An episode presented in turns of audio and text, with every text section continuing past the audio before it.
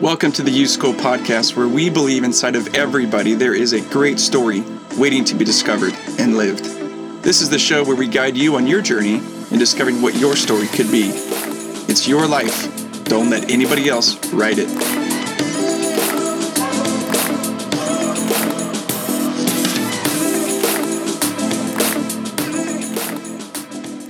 All right, everybody, this is your host of the U-School podcast, Scott Schimmel. I am the president and the chief guide of this whole operation. No pressure on me.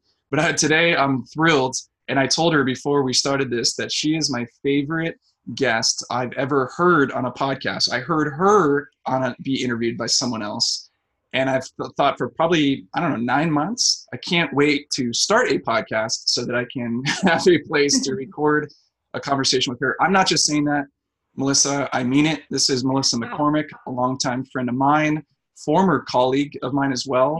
Yeah. And um, I'm not going to give much of an intro, Melissa, but I would love for you to share a little bit about you and your story, what you're doing, and just to set the context for this conversation. And then I'll tee up kind of the, the topic after you introduce yourself. Great. Yes. Well, thank you so much, Scott, for having me. It's quite quite a compliment to hear that you enjoyed the, no the last podcast. Yeah, no right? Pressure. Exactly. Don't be boring. Uh, yeah, all right. Look alive, look alive. uh, yeah, so I am a licensed marriage and family therapist, and I work here in San Diego.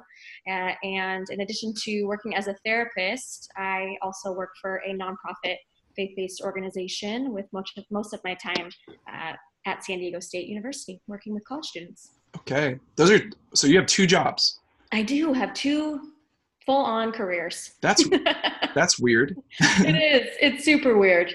Yeah, it is. It's, it's, there's more overlap than you might think. And I keep kind of waiting for the day where I have to pick one, but mm. so far for the past ten years, I've been able to do both, and I love both, and they bring out different sides of me. So I'm going to keep rolling with it until I can't any longer.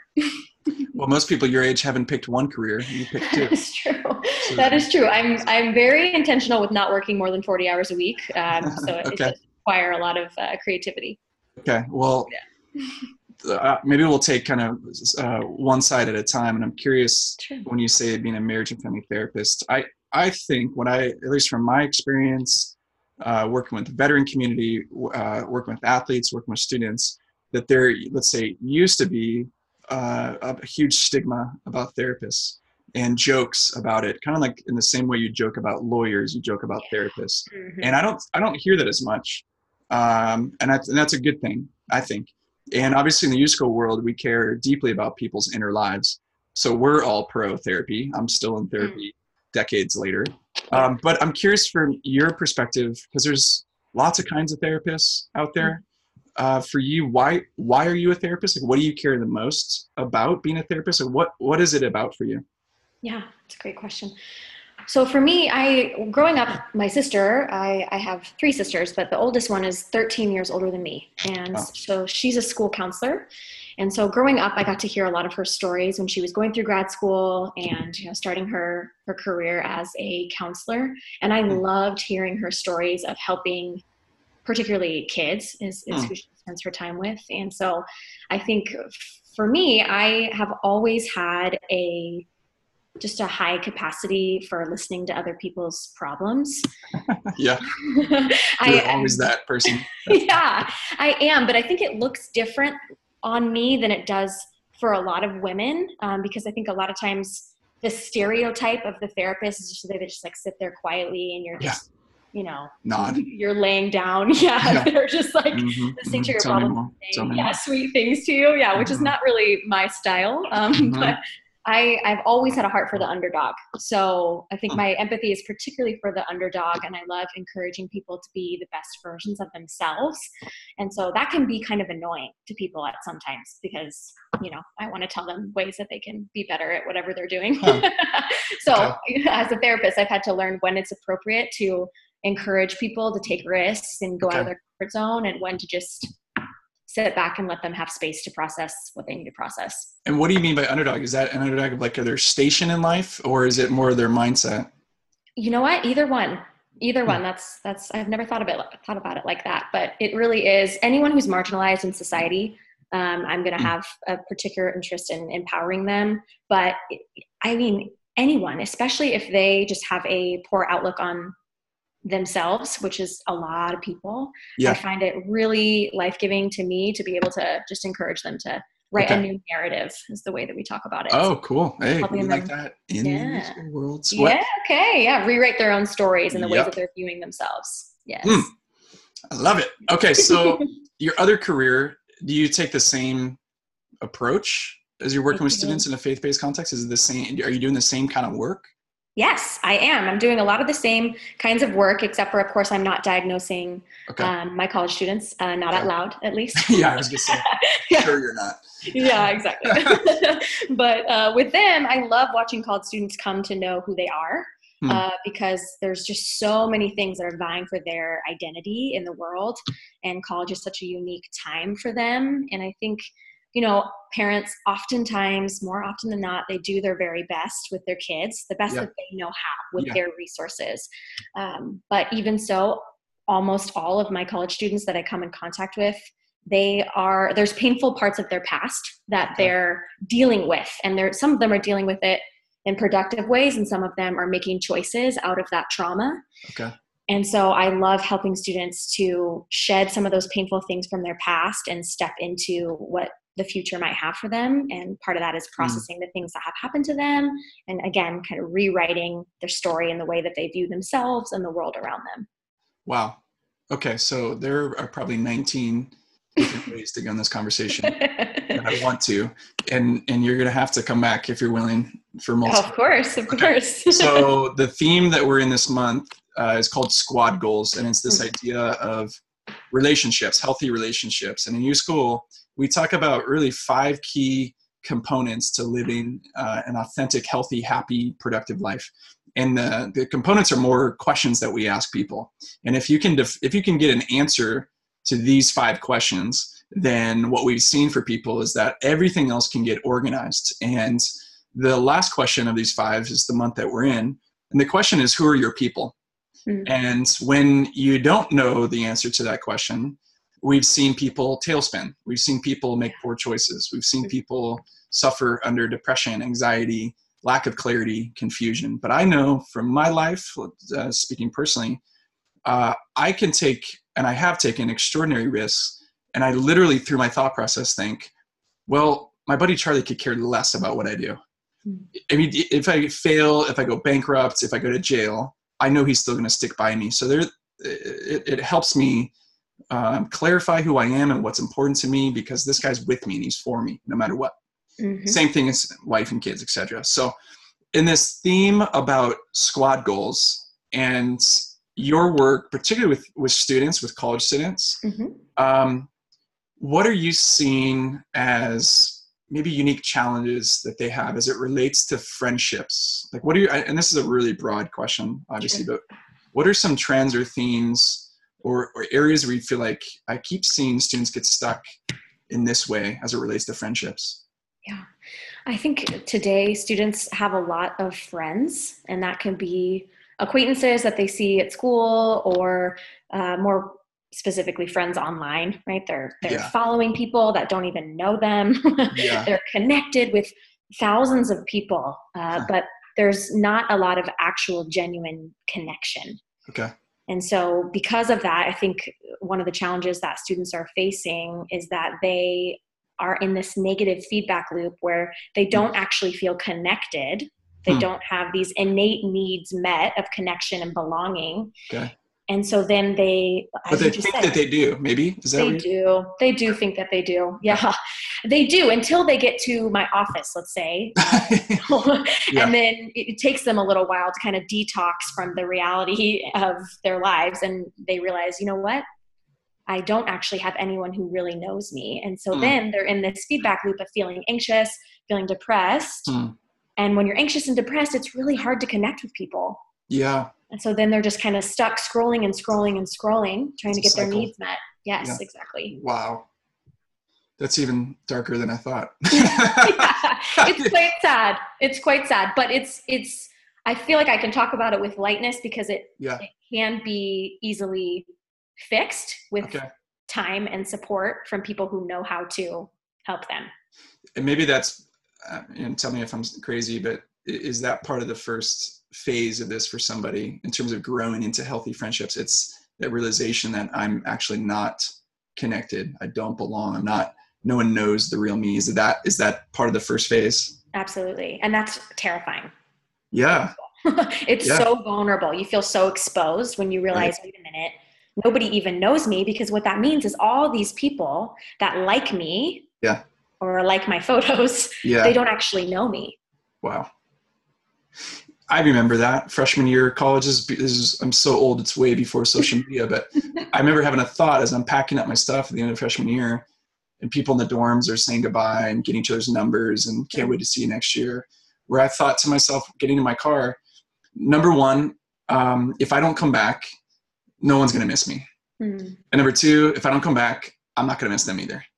And I feel like I was at a decision point. Do I come back and try to fix that? Or do I transfer and go somewhere else? Yeah. But I remember the feeling that that was, that feeling of isolation and loneliness. Mm. And that's way before social media. I just had to imagine that. Right. I think social media kind of potentially, uh, like you said, affirms your aloneness because right. they don't exactly. know. Exactly.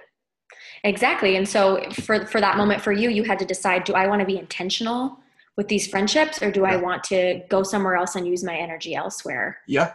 And I think a lot of times for students, they don't know how to be intentional because they feel like they're connected mm. all the time, but they're actually not in reality making genuine connections most of the time. Of course, social media, yeah. you know, there are opportunities for genuine connection, but for the most part, people aren't actually connecting with their whole hearts yeah. through social media. Okay, so this is interesting because I think a lot of people listening to this podcast are parents or educators or responsible for students. Right. And I see certainly a high level of critique right now from adults. Mm-hmm. uh, about social media, and like a blanket condemnation, like this is ruining kids' lives. And so um, what, what would be a healthy stance, do you think, from an adult perspective who works with kids or who has their own kids? Because I hear that as a parent, I want to make sure that I can help my kids, uh, that I can guide them to see what you're talking about, to see the difference between real connection and false connection. How, like, how do you do that without being just an annoying old person? Right, right. Well, and you know, I think part of it is how parents are modeling their relationship with social media. Ooh. I think that's a big one. Mm-hmm. I, I mean, you know, now that I'm getting older uh, in mm-hmm. comparison to high schoolers, uh, my social media feed is full of parents and yeah. and pictures of kids, and you know, every moment is being documented and put online. Of course, it's going to be confusing for kids when yeah. they get old enough to get to be online as well.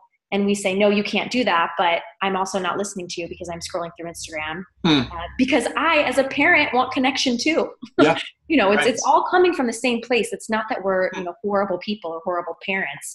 We, we want good hmm. things for our kids, but we also want to get our needs met as wow. well. So I think modeling it is going to yeah. be the first, the first part of this conversation.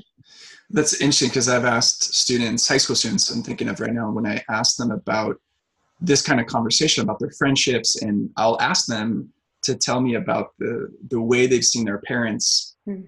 have friendships. And what I've heard a lot from many students, all different demographics, is I'd say at least half the time students will say, you know, I don't even know if my parents have friends. Wow. And that's, I mean, I can think of, um, I'm not going to talk about my parents in case they're listening to this, but I can, you know, I'm not surprised. I guess yeah. I should say that. I'm not right. surprised that kids don't see their parents engage in ongoing, healthy, supportive relationships, um, even if their parents are social, active. Right. Mm-hmm. Right. And What's, that's often because kids are their whole world. Yeah, totally. Yeah. And it's hard to connect. Yeah. It's hard to connect the older, the older you get. It's a different thing. That's it. That definitely is a different episode for sure. yeah. um, so to, back to you as a therapist, what, why is it important? Like, you know, what's your, what is your philosophy on Uh, why have healthy friendships, or why have friendships where you connect with each other? What's what's so important about that from a psychological, therapeutical standpoint? Yeah. Well, I really believe that there's an innate need in all of us to belong mm-hmm. somewhere. I think that's just the way that we're mm-hmm. created. You know, we learn as a baby that if we don't belong, we don't yeah. get We don't get shelter. You know, it's just an innate part of yeah. how we were made. And so I think a big part of it is just that we all need that. We need a place to belong. And that sense of belonging, when we have it, it buffers against anxiety, depression, other challenges. It kind of creates this barrier, if you will. Not mm-hmm. that, you know, we can't still suffer from those things if we have connection, but it, it really creates spaces for us to be able to process things. And when things in our lives go unprocessed, that's when things like anxiety and depression you know, oh. can increase. Okay. And friends help you do that, help you process. They do. Healthy friendships do. Okay. Yes. Okay. That's a subtle difference, right? It is. Talk about that. Yeah. So, well, you know, authentic friendships are different than just acquaintances. And Brené Brown, who's a researcher and professor, yeah. whose work has gotten, you know, quite big over the past few years. Yep. Uh, she talks about trust uh, being a requirement for true connection. Okay. And connection is when we feel seen and understood. Okay. So in order to have That's good. true connection, we need to be able to tolerate vulnerability in our friendships. And vulnerability is risky because it comes with emotional exposure. Okay. So that there's a big difference when I think of people that I see in my life around, you know, around town or at parties, things like that. Yeah. You know, I'm not, I'm not going to emotionally expose myself.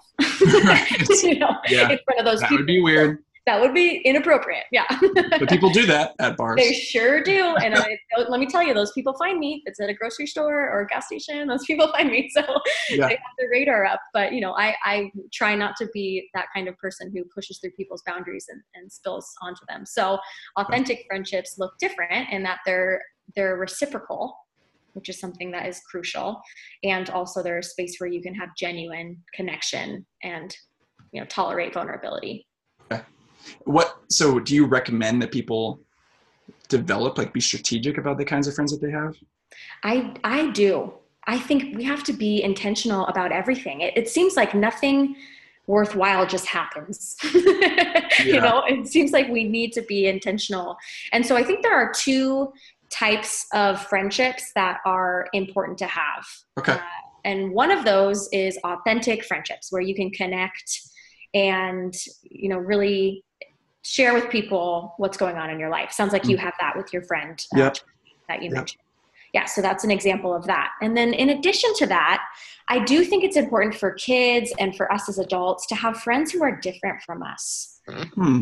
Because if we don't, it's, it's really easy to kind of get trapped in our own worldview. And then because of that, we see a lot of polarization. I think we're seeing that increasingly uh, in today's climate. If we surround ourselves only with people that we can go really, really deep with and feel belonging all the time, then, you know, we're not expanding our horizons to learn about other people and their experiences. So I think it's it's a balance of having a few people that you can go really deep yeah. with, yeah. but then opening yourself up to other types of relationships as well, where you can learn about other people's experiences that are different from your own. This, well, and the world needs that right yes. now more than yes. ever. Exactly. Exactly. What do you recommend, back to speaking to a parent or youth worker or teacher, how, what's your advice for, let's say, us who work with students, young people? How do we help students facilitate that? How do we What what can we do to help them both see their need for healthy friendships and then create it, or help them create it? Obviously, we can't do it for them. It's weird to have play dates when you're in college or high school. Sure. That would be odd, yes.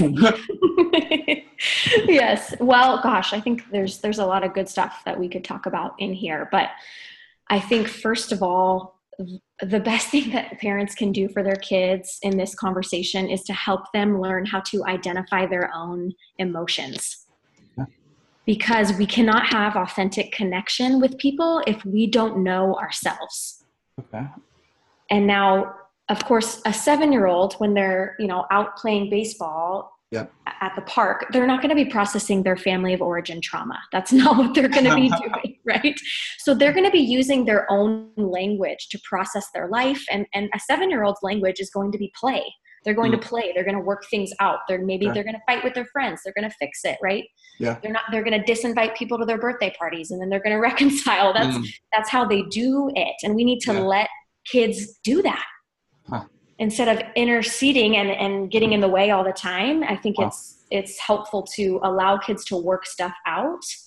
And we can do that by helping them identify their emotions. Okay. Now, this is going to be really hard to do if we as parents and adults don't understand our own emotions. Uh, I knew you were going to say that. Did you? Yes, it's it's hard because we have to look in the mirror, but that is so crucial because we can't have authentic relationships with our kids and the kids that we're working with if we are not identifying and processing our own emotions. Yeah. Wow. So, okay. Um, by the way, at the end of this, we're going to give your contact info right. Yes, for course. Parents to call. Yes, of course. Skype sessions, by the way. You, you travel? Yes, I yep, yes, I do. I do. Do you have any observations? And this is one of our last questions. Do you have any observations for? And you've talked about social media. Uh, like, why are friendships hard? Yeah, you know, I think friendships are hard for all of us because of that risk of vulnerability. It's, it's so tempting to just go through life pretending that everything is okay. Yeah. But when we are honest with ourselves about what's going on and we're not honest with other people, it can be really scary. Yeah. You know, all of our minds can go to dark places really fast. Hmm. And as soon as we say things out loud, we're bringing them into the light in a way that allows for other people to speak into them. Mm. And I can tell myself over and over again that I'm good enough, I'm good enough, I'm good enough. But when someone I care about tells me that, it's it's a different type of affirmation. It's a different yeah. type of encouragement. Yeah. And so I think it's, but it's vulnerable to ask for that. Yeah. And when we are sharing what's going on in our lives and things that are difficult, we're we're inviting people's opinions and people's ideas into that. And that's a risky thing. Uh-huh. Yeah. yeah, it's dangerous. It yes. feels dangerous. It feels yes. uncomfortable. So if it's uncomfortable, I'm going to avoid it, right? Right. It's natural. Correct. Correct. I yes. wonder if you have any thoughts. I, I probably have some thoughts too about this, but let's say there's an adult listening to this and they're feeling a little bit of panic or some guilt or shame about, man, I don't have, I don't have close friends. Maybe I used to, it's been a long time. And um, so what, What do you? What would you say to an adult that doesn't have close, authentic friendships? Like, what? What do you do with that? What do you do if you're in that spot?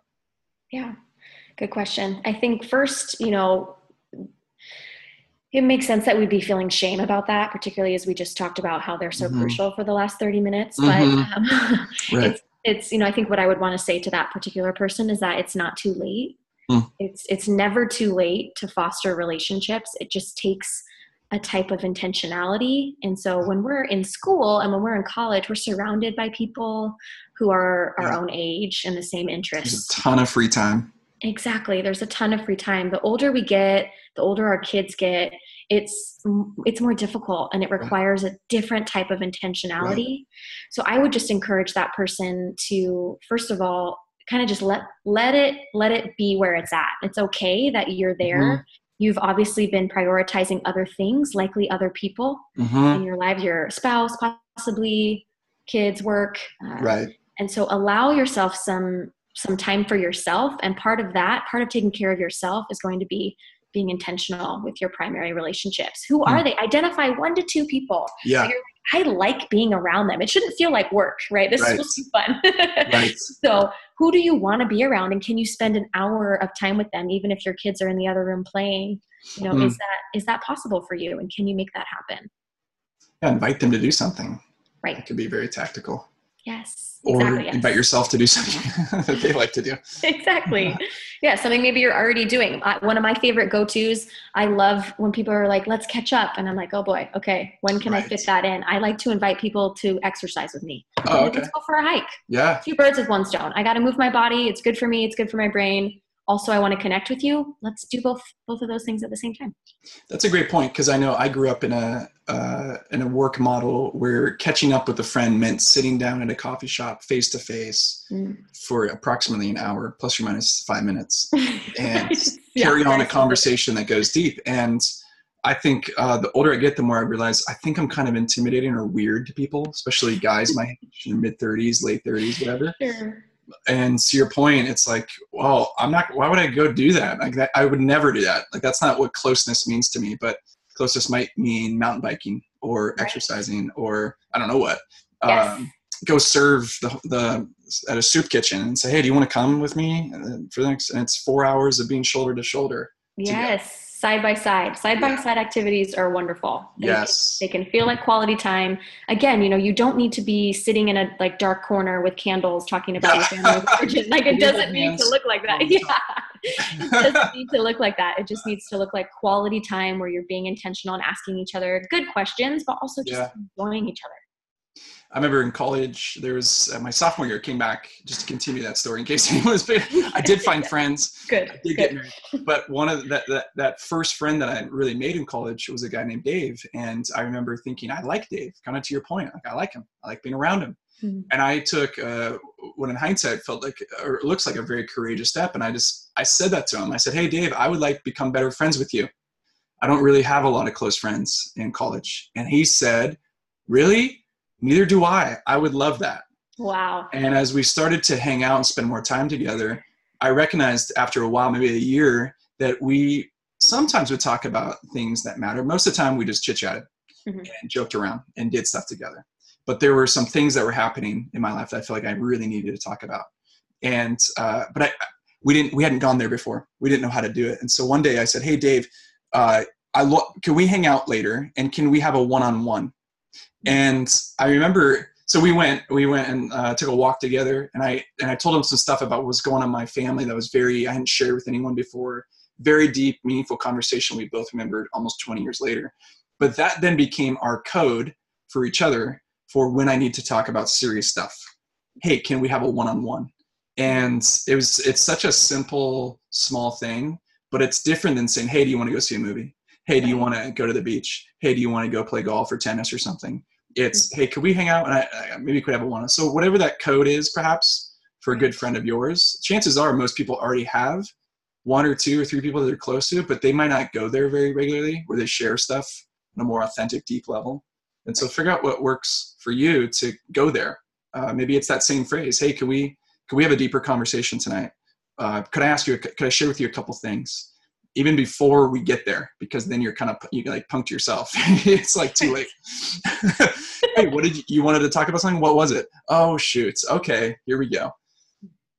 Yeah. I, what I, what stands out to me about that story is your intentionality. Yeah. You made a decision and you yeah. saw, hey, you know what? There's this need in my life that's not getting met. And instead of just waiting around for it to get met, yeah, you know, mysteriously, I'm going right. to do something to make it happen. Yeah. Yeah. Well, Melissa, I can't thank you enough for being on this episode, and I want people to know about how to reach you. So can you share, as people want to get connected with you more, uh, hear from you more? I'll, I will post the other episode I heard from you from a different podcast in our show notes, but tell us how we can get it connected to you. Sure. Well, I work at a uh, office in Mission Valley. It's called Potentia Family Therapy. And so you can check out our website. We have a blog, and there are many great therapists that work there that specialize in different things. Cool. And uh, you can find my email on there. It's just my first name, Melissa, at Potentia Therapy dot com. We'll write that down too. And, and that's just a quick question. If someone was going to go to a therapist for the first time, what do they do? I think people ask me that a lot. Like, what do I do? Do they email you? Do they call you? Do they walk in? Like, yeah. You know, walking in probably won't work, yeah. but, um, but you could call or email. You can check out that website. There's bios of all of the therapists that work there. You can see who you connect with. You can always email me. I love giving people referrals. I'll ask them, okay, work on. And then I love connecting people with colleagues in the community that are good at, at whatever it is that they need help with. So. so just reaching out to you over email or call doesn't mean I'm committed to going to therapy forever. No, doesn't mean you need to pay me. Absolutely not. Not yet. Okay. You'll know. yeah, yeah. Yeah. Okay. All right. I think that's helpful to demystify that, because I know there are people that want, have told me I want to, I know I need to, but it's a little bit mysterious sometimes. What does that actually look like? And so I think that's helpful. Send her an email, say, yes. Hey, this is, and I like the way you said that. What do you want to grow in, or what do you yeah. want to work on? Like that's, mm-hmm. that's different than saying, hey, what's wrong with you? Right. Yeah. Which triage station can we send you to? Like, exactly. That's great. Okay. Well, thanks again, Melissa. I really appreciate it. Thanks for being a friend to U-School, to me, and uh, we'll connect again soon. Yes, thank you so much. Okay, bye. Bye.